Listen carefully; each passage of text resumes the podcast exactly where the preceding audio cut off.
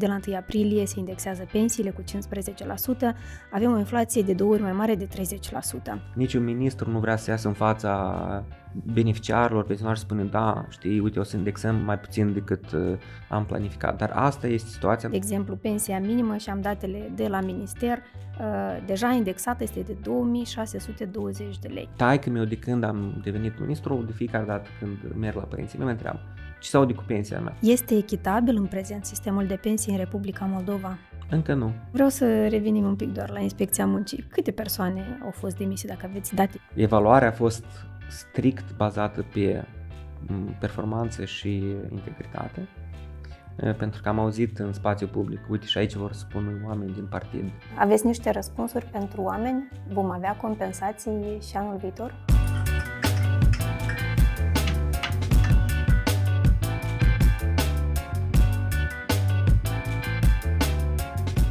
Bună ziua și bine v-am regăsit la podcast ZDC. Astăzi vă propun o discuție despre pensii, ajutoare sociale, compensații și alte plăți pe care le face statul către populație ca mecanisme de sprijin. De la 1 aprilie se indexează pensiile și alocațiile sociale cu 15% în contextul unei inflații de peste 30%. Care este motivul acestei discrepanțe? Ne răspunde la întrebări invitatul acestei ediții, domnul Alexei Buzu, ministru al Muncii și Protecției Sociale.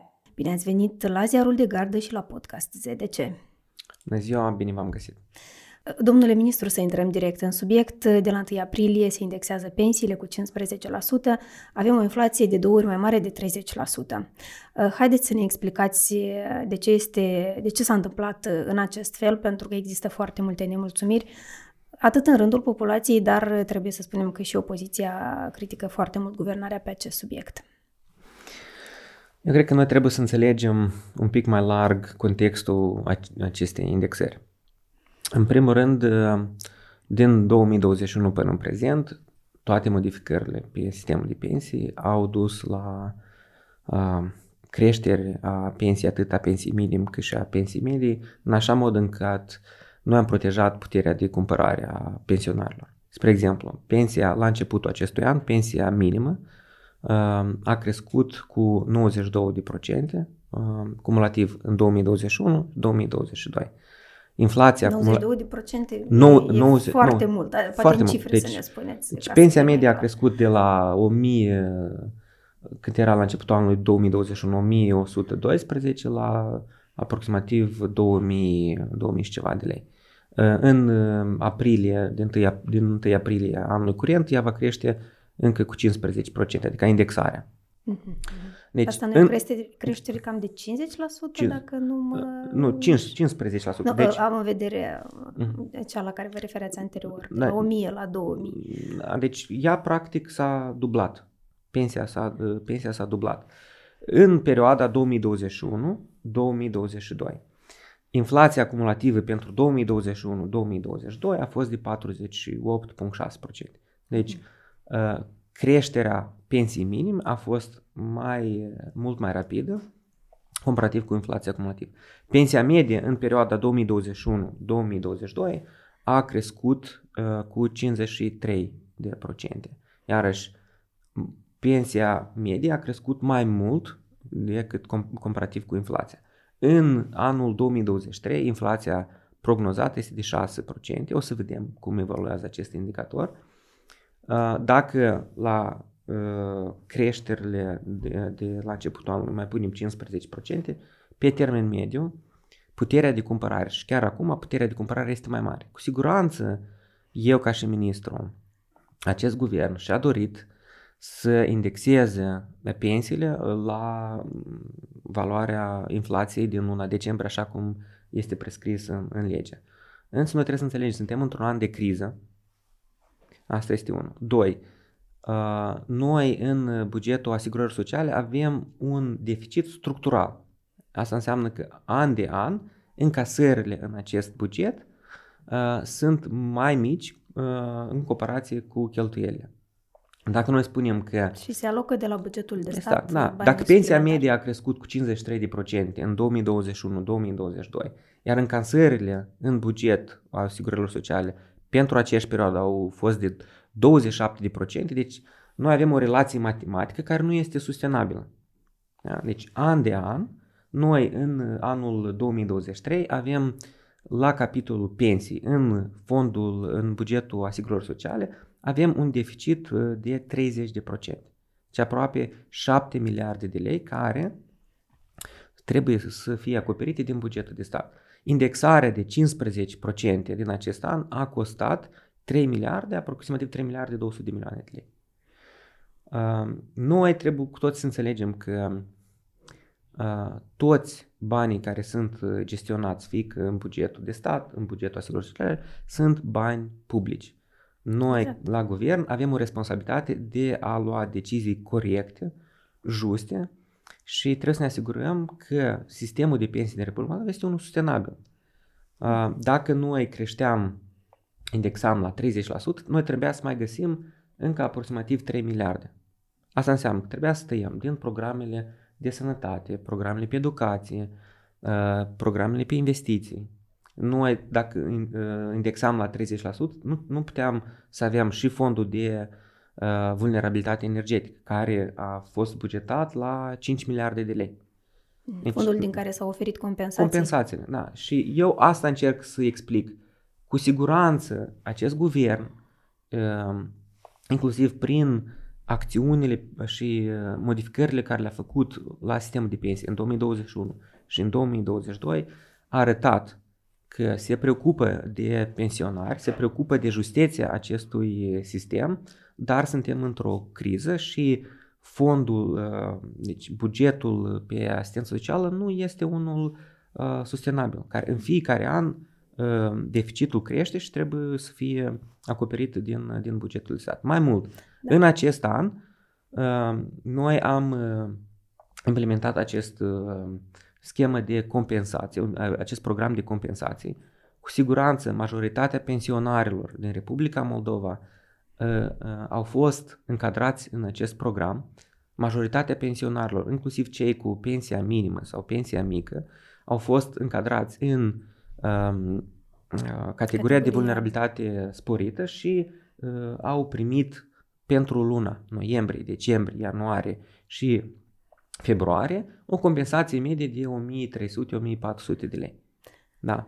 Pe lângă acest lucru am, am mărit numărul noi în acest an, în perioada rece noi am avut peste 240.000 de persoane care au primit uh, uh, acea compensație pentru perioada rece anul în valoare de 700 de lei. Deci pe lângă pensie, pe lângă compensația din, uh, din programul de, de compensație ajutor la contor, mai avem și a, a, a, această plată, pe lângă modulul de criză și alte elemente. Deci noi ne-am străduit maxim posibil pentru familiile cu venituri reduse, pentru pensionari, să le acordăm ajutorul maxim posibil. Dar trebuie să înțelegem, bugetul nu este ceva, nu, nu se bazează pe legile alchimiei sau legile din alt univers. Sunt reguli foarte clare. Dacă noi cheltuim mai mult pentru o prioritate, o, o categorie de beneficiari, înseamnă că trebuie să stăm din altă parte. Mm-hmm. Și noi am încercat să balansăm. în acest mod s-a făcut un echilibru,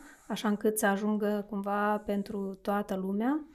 Noi, din noi, noi considerăm că pe care ținând, ținând cont de toate dificultățile și constrângerile existente, uh, decizia guvernului este una justă. Și asta o spune ministrul muncii și protecției sociale, care este clar că nu um, niciun ministru nu vrea să iasă în fața beneficiarilor, pensionarilor spune da, știi, uite, o să indexăm mai puțin decât uh, am planificat. Dar asta este situația, noi credem că cetățenii Republicii Moldova sunt uh, oameni uh, maturi, ei înțeleg contextul în care noi, uh, noi trăim și contextul în care acest guvern încearcă să gestioneze aceste, aceste crize.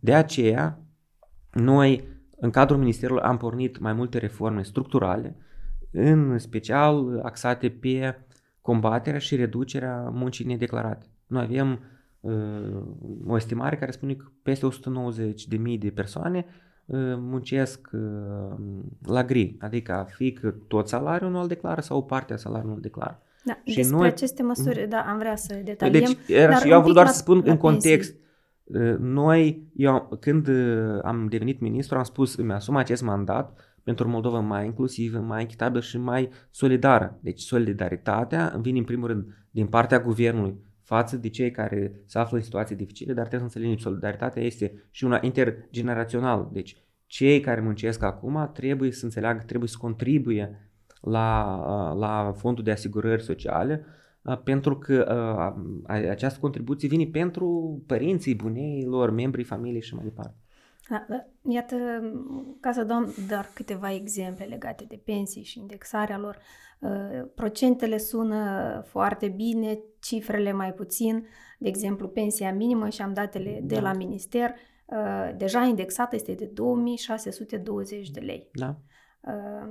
Este o cifră foarte mică. O persoană, cu siguranță, îi vine foarte greu să supraviețuiască da, dar... timp de o lună în baza unei asemenea sume. Mai avem, de exemplu, pensia minimă pentru dizabilitate, variază între 1300 și 1900 de lei pentru da. o persoană cu dizabilități.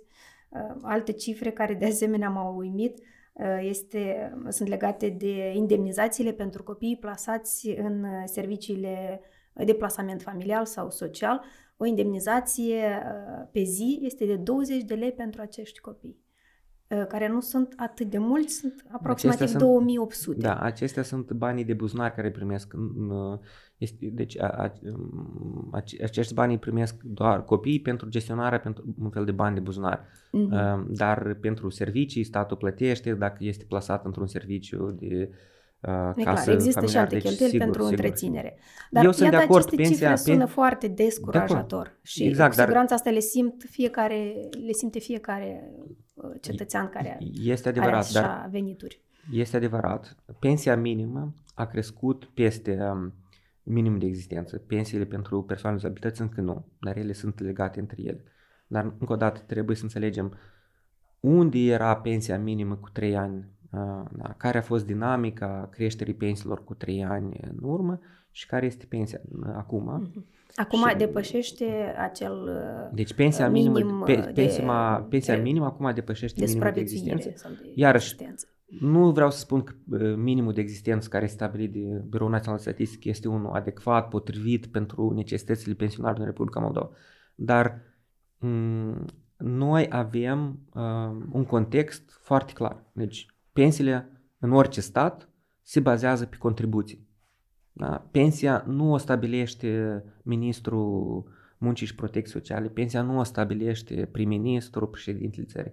Deci, pensiile sunt bazate pe contribuții. Fiecare persoană are responsabilitatea individuală să contribuie, să muncească și atunci când uh, ajunge la pensie, uh, noi avem responsabilitatea să uh, asigurăm această protecție taică meu de când am devenit ministru, de fiecare dată când merg la părinții mei, mă întreabă ce s-au de cu pensia mea. Da, el a fost agricultor, a fost primar, sindicalist și a contribuit, da, și are o, o pensie care nu, nu crede că este adecvat pe potriva, dar încă o dată spun, noi uh, am avut situații ani la rând când foarte multe persoane s-au pensionat într-un condiții neclare, în condiții lipsite de integritate și au atribuit grade de invaliditate, au beneficiat de pensii și munceau sau plecau peste hotare și cumva sistemul ăsta de pensie a devenit și un, un vehicul de, de abuz pentru foarte multe persoane. Um, și atunci noi to- cu toții plătim prețul ăsta. Avem persoane care nu contribuie, s-au pomenit în situația când au ajuns la pensie și nu au pensii sau nu pot chiar să beneficieze nici de pensia minimă care, care este. Și noi avem grijă de toate aceste persoane, inclusiv avem pensionari care au contribuit și spun, da stai, contribuțiile mele acum se duc pentru persoane care nu au, care nu, nu au muncit, nu au dorit să contribuie. Eu ca și ministru am responsabilitatea să găsesc un echilibru, deci să asigur protecția minimă pentru persoanele care nu au contribuit și să um, asigur că acest contract social pentru cei care au contribuit rămâne în vigoare au contribuit, vor primi pensie adecvată. Este echitabil în prezent sistemul de pensii în Republica Moldova? Încă nu. Urmează să-l spuneam, atâta timp cât vom avea în sistemul de pensii persoane care nu au contribuit, dar beneficiază, nu este și beneficiază într-un mod fraudulos.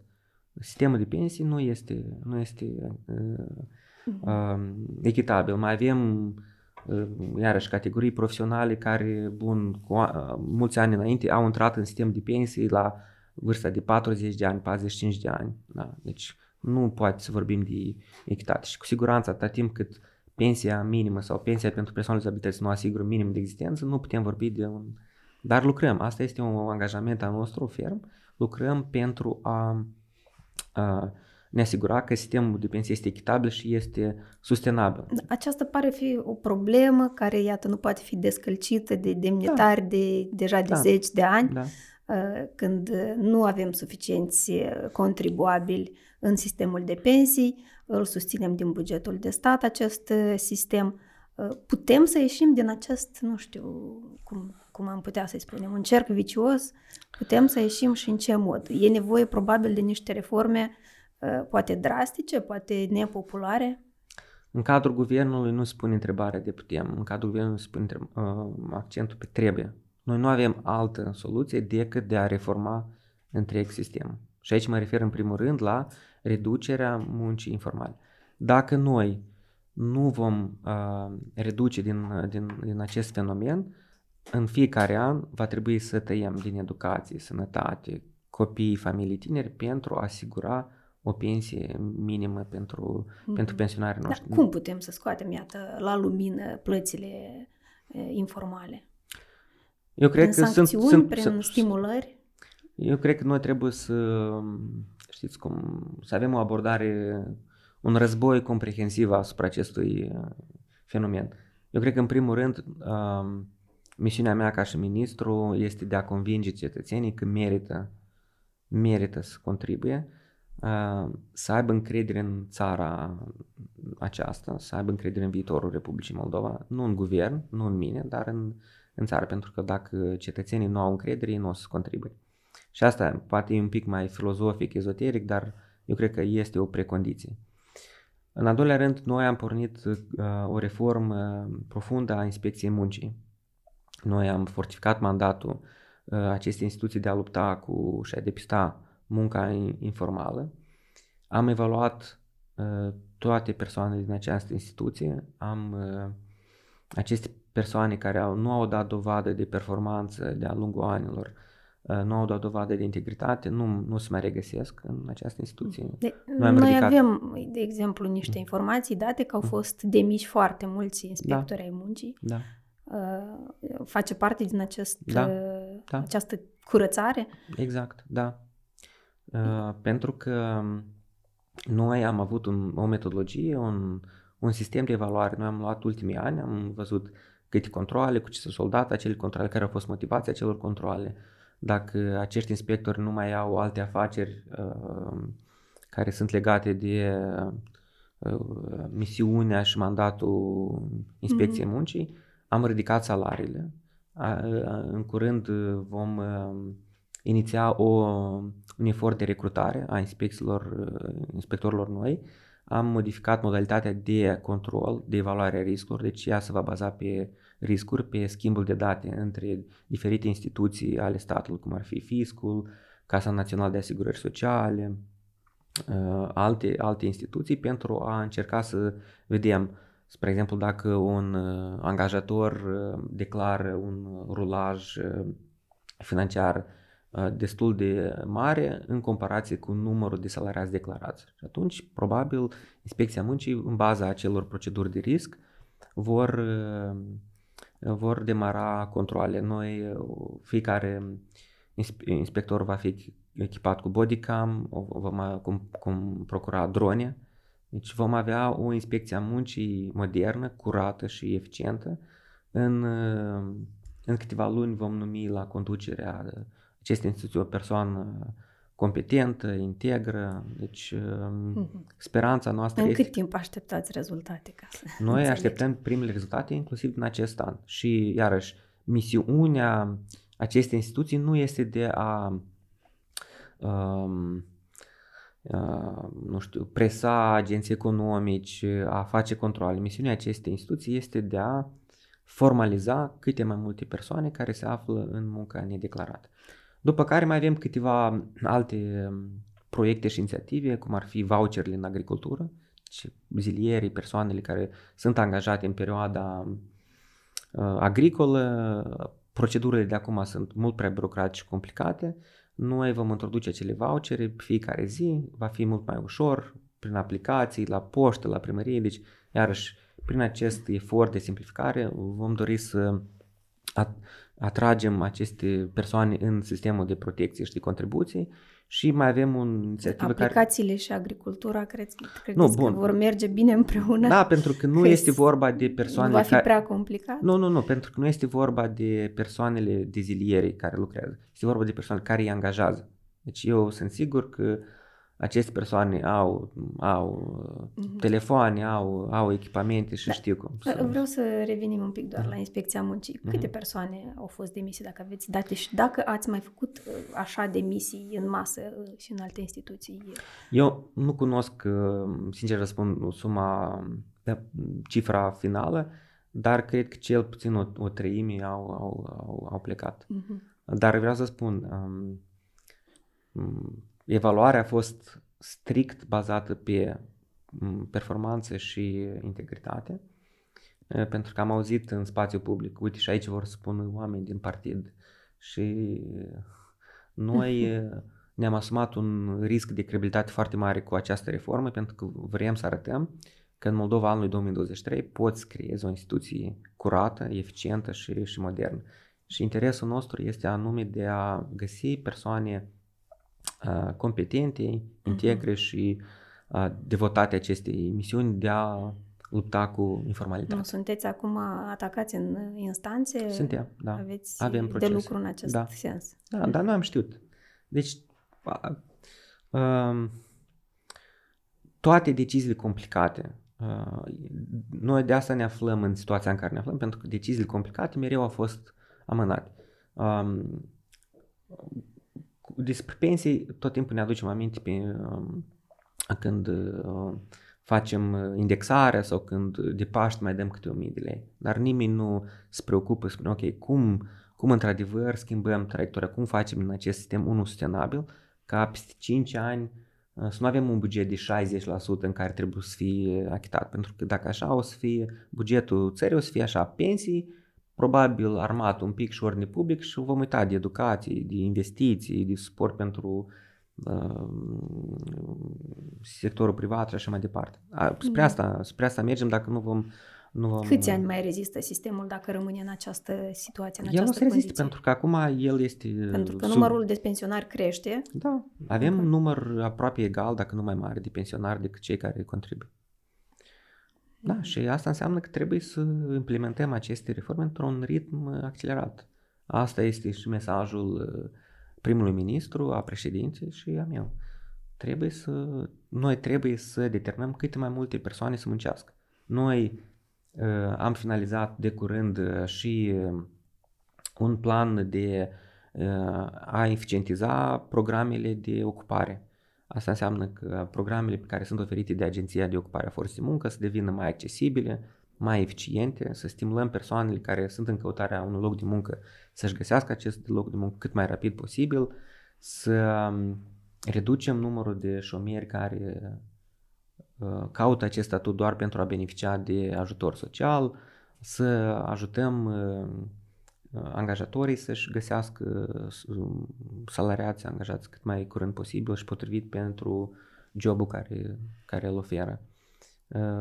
Am demarat în, în anul trecut și în acest an un efort major de a susține tinerile familii de a combina viața profesională cu, cu cea de familie. Spre exemplu, am făcut concediu de îngrijire a copilului mult mai flexibil, Până acum doar o persoană care de cel mai multe ori era mama ă, putea să beneficieze de acest concediu. Acum am, am introdus mai multe opțiuni. Concediu poate fi mai scurt și mai bine plătit într-o toată suma poți să iei în, prim, în primul an, spre exemplu, sau în primii doi ani. O parte din concediu poate să beneficieze tatăl, altă parte mama și tot așa mai departe. Am ă, introdus modificări și la concediu parental pentru tați în anul acesta am uh, venit cu un plan de a extinde uh, locul în creșe. Uh, vom investi în creșe publice, în grădiniți pentru grupul de vârstă 2 la 3 ani. Am schimbat legislația pentru a încuraja angajatorii să creeze servicii de îngrijire pentru copii la locul de muncă, uh, vom crea creșe de tip familial. Deci toate aceste intervenții au drept scop să încurajăm persoanele să, um, să vină pe piața muncii. Noi avem da, a crescut, un... scuze, a mhm. crescut numărul taților care aleg în fiecare, să meargă Da, în fiecare an crește. Da, statistica ne arată că în fiecare an numărul taților crește. Încet, dar sigur uh, crește.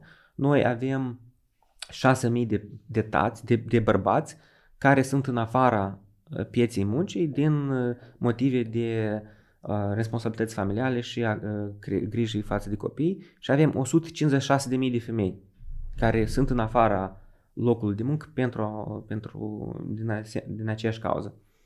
Toate aceste măsuri sunt adresate lor pentru a le încuraja, pentru că în acest caz au de câștigat toți. Câștigă familia pentru că ambii părinți muncesc, veniturile cresc, nu scad, câștigă statul pentru că o persoană deja contribuie, dar nu beneficiază de anumite plăți, câștigă angajatorii pentru că nu, nu au problema asta frecventă că nu pot găsi salariați o persoană, resursă umană potrivită și câștigă economie.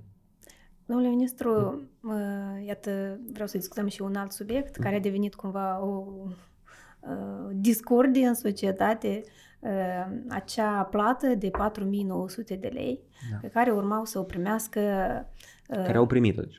Au primit-o familiile mai vulnerabile, din câte înțeleg. Poate să ne explicați dumneavoastră exact cine a trebuit să beneficieze, pentru că și la ziarul de gardă s-au adresat foarte multe persoane, uh-huh.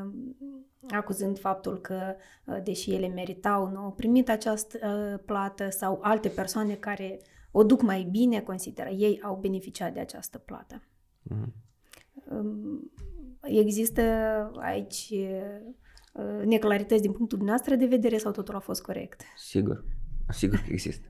Uitați, noi um, în Republica Moldova avem undeva 2600, 2 milioane 600 de mii de cetățeni. Cel puțin așa spune Biroul Național de Statistică. O pătrime din ei sunt săraci. Sunt sub pragul de sărăcie. În mod corect și teoretic, toate aceste persoane trebuia să fie eligibile pentru acest suport. Acest suport este implementat de către Ministerul nostru, Ministerul Muncii și Protecției Sociale, împreună cu partenerii noștri de dezvoltare, în special uh, Programul Națiunilor Unite pentru Alimentație și uh, autoritățile publice locale. Și banii care au fost disponibili au fost disponibili pentru 56.000 de persoane. Deci, cu siguranță, mult mai multe persoane trebuia să primească acest suport, dar după mine 56.000 este o, un număr, ori 56 uh, de mii și o persoană, deja e mai bine, 56 de mii și două persoane, înțelegi ce vreau să spun? Deci cu fiecare cetățean care se află într-o situație dificilă, care beneficiază de acest suport, este mai bine. Și cu Dar siguranță... s-au împărțit corect banii? Da, noi, noi uh, uh ne-am stătuit să identificăm criterii foarte clare. Deci, în primul rând... Dar au decis niște comisii locale, din câte Exact. Deci, în primul rând, ca să beneficiezi de acest suport de criză, trebuie deja să, să fii într-un fel sau altul în sistem. Fie că beneficiezi de ajutorul social sau beneficiezi de uh, ajutorul ăsta de, pentru perioada rece a anului. După care sunt, au fost introduse criterii suplimentare, cum ar fi prezența persoanelor cu dizabilități uh, în familie, prezența copiilor, copiilor sugari, femei cu mai multe, familii cu mai multe copii. Și atunci noi din sistem am preselectat în baza acestor criterii o listă de, de, de, de persoane pe care le-am, mm-hmm. le-au examinat acele mai, consilii, mai acele grupuri în care a fost fa, face parte autoritatea publică locală, un lider, lideră neformală din comunitate, inclusiv și a, asistentul social. Și ei, în dependență de numărul de populație, a spus, uitați în comunitatea noastră sunt 60 de persoane, familii aflate în dificultate. În baza criteriilor care le-am selectat, sunt 20. Uh, Trebuie din aceste 20 selectați 9. Și cu siguranță au fost persoane care din acele 50 uh, s-au simțit neîndreptățiți, după care au fost persoane din acele 20 care s-au fost îndreptățiți. Și e clar că uh, în spațiu public se creează această asimetrie. Persoanele care au beneficiat mai puțin spun, da, uite ce bine că am beneficiat și persoanele care nu au beneficiat sunt cele mai vocale. Ce, ce, pentru că e, probabil pentru că nu, sunt și cele mai multe. Cu siguranță. și vreau să, nu vreau să spun că întreg procesul a fost, a fost excluse fraude, fără de legi. Noi încercăm să ne asigurăm că este un proces integru, dar uh, cu siguranță nu, nu Ministerul a controlat tot procesul, dar um, o reformă pe care am lăsat-o la începutul săptămânii are o prioritate foarte importantă legată de digitalizare. Deci ceea ce vrem noi să facem este ca fiecare beneficiar a sistemului nostru să-l putem urmări în diferite programe. Pentru că acum, spre exemplu, mm. Agenția pentru Ocuparea Forței de Muncă nu comunic cu sistemul de protecție și atunci uh, schimbul ăsta de date este mai complicat sau avem sistem de protecție a copilului care nu comunic cu sistemul, spre exemplu, de uh, a serviciilor sociale și mai departe. Și noi vrem să creăm această platformă unică, un sistem care cumva se asigură schimbul ăsta de mm-hmm. date să și putem să, urmă, să putem urmări, să vedem, aha, beneficiarul ăsta a, a, a primit ajutor social, APRA, această compensație, acea, și cumva să putem să, aha, coșul ăsta de plăți a ajuns la un nivel, înseamnă că mai departe putem să mergem către altă Dar încă lucrul ăsta nu se întâmplă, noi depunem un efort, pentru că uh, o responsabilitate foarte importantă a mea este că orice leu care este pierdut pe corupție, pe ineficiență, este un leu mai puțin pentru copiii care se află în sărăcie, pentru persoana cu dizabilitate, pentru un vârstnic care se află într-o situație complicată. Și misiunea mea, un obiectiv foarte important, este să mă asigur că asemenea situații sunt excluse. Dar ele se întâmplă. Eu, eu, eu înțeleg lucrul ăsta. Noi deci, tot am primit petiții. oamenilor, da, pentru au că dreptate. întotdeauna intervine factorul uman Știu. care decide. Și noi am primit petiții, noi uh, am încercat mm. și fiecare petiție, într-un mod diligent, le examinăm, încercăm să ne documentăm, încercăm să vedem dacă există puncte nevralgice slabe în sistem, încercăm să le abordăm într-un timp cât mai scurt posibil, ca să ne asigurăm iarăși că există există această încredere că, uite, da, procesul este corect, este integru. Și mai sunt, uh, mai este un aspect uh, uh, cumva care ne face munca mai dificilă, este că eu când merg în comunități, colegii mei din primărie spun, faceți lista public. Eu, noi nu putem să facem lista public pentru că sunt date cu caracter personal. Mhm. Sunt persoane care cumva nu putem să le revictimizăm, spunem, a, uite, ăsta e sărac, ăsta beneficiază. Și atunci este și presiunea dată sau pentru că de pildă când faci un drum, când construiești, da, spui, asta e drumul, asta e beneficiarul. În cazul dat e mai complicat să spui, pentru că iarăși sunt date sensibile. E clar. Și asta tot ne complică lucrurile. În acest sezon rece, cetățenii Republicii Moldova au beneficiat de compensații la facturi în ceea ce privește resursele energetice. Cu toții ne întrebăm dacă vom continua să beneficiem de asemenea compensații și în următorul sezon rece, deoarece ne așteptăm ca prețurile totuși să rămână la fel de mari. De obicei asta se întâmplă, dacă au crescut e mai greu să, să dea în jos.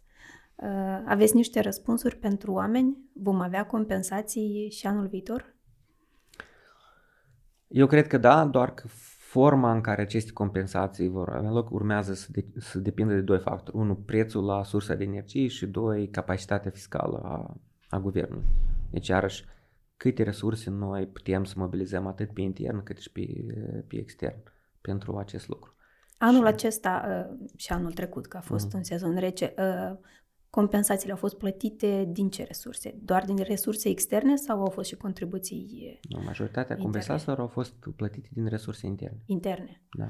Mm. Deci, încă o dată, repet, colegii mei din celelalte ministere au trebuit să taie, să reducă din programele lor pentru ca noi să asigurăm 5 miliarde de lei pentru, pentru compensații. Chiar dacă au venit uh, resurse de la donatori, deci 5 miliarde, cred că 1 miliard 200 de milioane de lei au, au, au venit din partea partenerilor de dezvoltare. Puteam să presupunem că o parte din acești bani puteam să-i utilizăm și în alt, în alt, cu alt scop. Dar, deci, Noi am, acest guvern a generat 5 miliarde de lei. Deci, ca, pentru comparație, ca cetățenii să înțeleagă, m- pentru fondul rutier, guvernul a bugetat un miliard și jumătate. Pentru fondul de dezvoltare regională și locală, anul trecut, guvernul a bugetat 2 miliarde de lei. Și noi pentru compensații, practic am plătit de două ori mai mult decât fondul de investiții, fie că rutier sau în, în servicii locale. Și spun, la aceste 5 miliarde mai adăugăm 3 miliarde 200 pentru care le-am utilizat pentru indexare și avem 8 miliarde și ceva. Banii ăștia, ei nu au părut uh, din cer. Banii ăștia înseamnă, uh, pentru ca să acumulăm acest spațiu fiscal, foarte mulți din colegii mei din minister au spus, Ministerul Finanțelor și, și asumat, am spus, nu mai așteptați, nu mai așteptați, nu mai așteptați, nu mai așteptați, mai puțin în agricultură, mai puțin la drumuri, mai puțin acolo, mai puțin acolo. Uh, au fost decizii necesare sau decizii populiste? Au fost decizii necesare pentru că noi trebuia să protejăm cetățenii Republicii Moldova, în special cei cu venituri mici. Dacă vă aduceți aminte, anul trecut, uh, programul de compensație a fost pentru toți egal. Exact. Și el nu a fost un eficient, dar pentru că uh, guvernul nu avea, s-a, s-a întâmplat această criză, trebuia să reacționeze și guvernul nu avea acel instrumentariu necesar să țintească. În anul ăsta, uh, predecesorul meu, Marcel, care a făcut o Marcel muncă, Spatar. Marcel Spatar a făcut o muncă extraordinară împreună cu Dan Perciun și echipa de la minister pentru a construi în două luni sau trei luni acest sistem în care noi avem aproximativ 800 de mii de, de persoane. Uh, trebuie să înțelegeți, în acest sistem se regăsesc persoane cel mai vulnerabile din Republica Moldova. Foarte multe din aceste persoane nu au internet, habar nu au de internet, nu au, nu au device-uri, nu, dar ei se află pentru că, spre exemplu, toamna anul trecut, colegii mei din asistența socială, bibliotecari, au înscris în, în, în, în acest program peste 300 de mii de, de, de persoane. Și a fost o muncă enormă, enormă, într-un timp foarte scurt, foarte, foarte scurt. Și cu siguranță, dacă ne uităm din perspectiva cetățenilor, pentru ei oricum prețul, poate, dacă nu a crescut de 6 sau de 7 ori, compensațiile l-au dat la cât? De trei ori. Deci oricum a crescut. Oricum, e un Dar iarăși, mare, da. ca și în cazul pensiilor, știți, trebuia 30 de uh, indexare. Dacă indexam la 30, cu siguranță nici la 30% spui, bă, dar pensia de 2800 de lei la ce te ajută? Sau da. o pensie de 3000 de lei, uh, cum te ajută pe tine? Dar da, asta vreau să spun. Deci noi încercăm să facem maxim posibil în momentul ăsta, să facem față acestor crize, dar foarte important este să demarăm acele reforme care au fost amânate de ani de zile pentru a ne asigura. Uh, pe energie, pe energetică, iarăși, dacă cineva mă întreba pe mine sau pe experți în energie, în anul 2021, în 2023, malul drept nu va consuma gaz de la Gazprom, vom avea rezerve, ne vom conecta la piața europeană energetică. Eu cred că majoritatea din ele spun, tu visezi, asta e science fiction. Dar uite, lucrurile s-au întâmplat. S-au întâmplat da, pentru că a fost necesar. Exact, dar urgent. ceea ce trebuia să întâmple în 30 de ani de zile, uneori e comprimat. Și asta face acest guvern Asta fac colegii mei zi de zi pe fiecare domeniu, pe domeniul protecției mediului, în agricultură, în educație. În înțeles. Haideți, dar foarte pe scurt să ne spuneți, mm-hmm. compensații în sezonul următor. Ați spus că vor fi, dar poate diferit, mai mici, să ne așteptăm mai... Sau... Eu nu pot să fac aceste uh, angajamente pentru că noi trebuie să depășim, câteva, să trecem prin câteva etape. Mm-hmm. În primul rând, noi trebuie să tragem o linie după, uh, după sfârșitul lunii martie și să învățăm toate lecțiile uh, din, din această experiență. Foarte mult uh, acest fond și acest proces este reglementat de legi, hotărâri de guvern. Foarte multe, dacă cineva este interesat, poate să uite la toate dispozițiile Comisiei pentru situații excepționale. Foarte multe ajustări au fost operate anume prin această comisie. Noi trebuie să reexaminăm aceste modificări, să vedem care a fost impactul, um, să vedem cum putem să uh, țintim mai bine categoriile pe care le-am, uh, le-am definit. Deci asta este o primă etapă.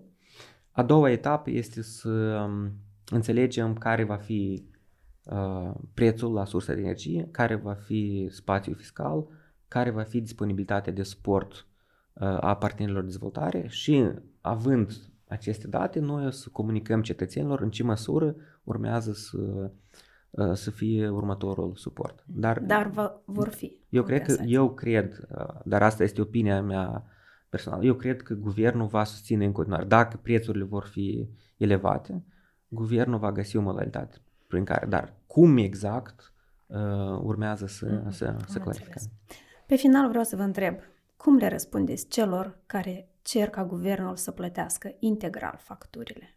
Mm. Pentru că există o mișcare, mișcare politică, mm. care, iată, are o asemenea solicitare. Eu cred că fiecare cetățean al Republicii Moldova are dreptul să solicite tot ce dorește din partea guvernului. Eu cred foarte mult că sunt, suntem într-o democrație, chiar dacă nu una, suntem una, o democrație imperfectă, toți cetățenii au dreptul să protesteze, să solicite. Acest guvern, inclusiv din care fac parte, trebuie să fie responsabilizat de, de cetățeni. Eu muncesc pentru toți cetățenii, indiferent de opțiunilor politice și așa mai departe. Dar noi trebuie să înțelegem un sigur lucru. În primul rând, că banii pe care noi utilizăm pentru compensații sunt banii cetățenilor. Asta înseamnă o responsabilitate enormă.